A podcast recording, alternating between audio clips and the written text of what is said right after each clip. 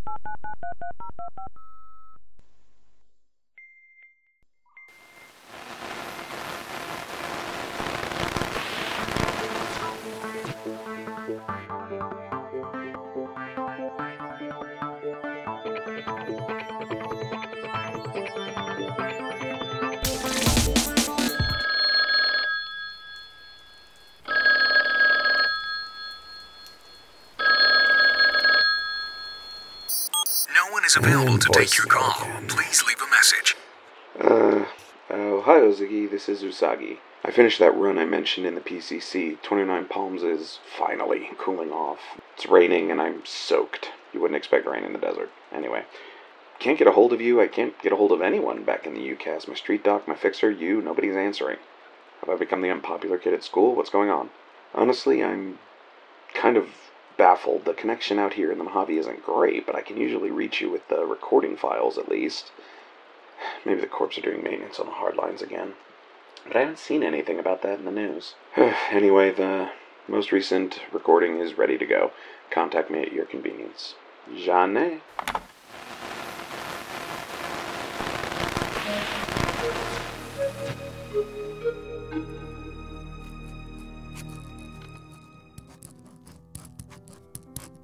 Tombstone Ryan's Journal, Day 2. I just got back to the Toronto Sprawl day before yesterday, after a little stopover in Chicago. It's nice to be home. I'm always more comfortable here. Familiar. I picked up a selection of vegetables at the street market on the way home. They should keep a while without refrigeration since the power's been flaky since I got back. But thank you, Hamilton Independence Movement, for your focus on providing local goods along with your deamalgamation revolution. The power's actually been out for a fair bit this time, and I'm working by candlelight. I'm probably one of the few people who has any of those on hand in 2080, uh, I guess except for magical purposes. I've uh, rarely had this kind of issue. I mean, that's why I pay so much to live in this community.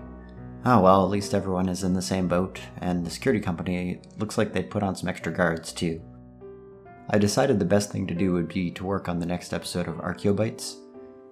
I, I think I owe it to Ziggy. I, I just can't figure out how to make it interesting enough for radio. It sounds like one of my lectures. It's been slow going overall since the pilot, uh, with all the other uh, adventures I've been having. I guess that's what you call spending a month or more in the deep lacuna and then absconding to Seattle to court a lovely Danish elf. I am glad that I decided to take this semester as a sabbatical for my teaching, though. It let me spend more time in Seattle with Sigrid. Miss her. I should remember to tell her so. I think she's the kind of person who hasn't heard that enough. I'll do it as soon as the power comes back on. It looks like it hit the local matrix hard as well. It's supposed to get pretty cold tonight. It's not a good time of year for this to be happening in any part of the country. People without good shelter, they are not going to have a good time. I have the old fireplace, and I think there's even some firewood still in the basement. That's probably been there since my grandfather owned this place. I hope the power comes back soon, or there's going to be problems that future archaeologists will write about.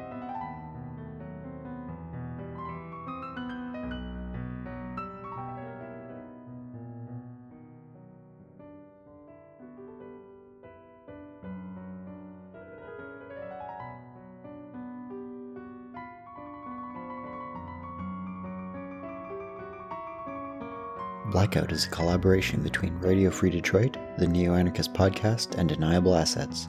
You will find other parts of our shared stories at neo anarchist.com and at deniableassets.podbean.com.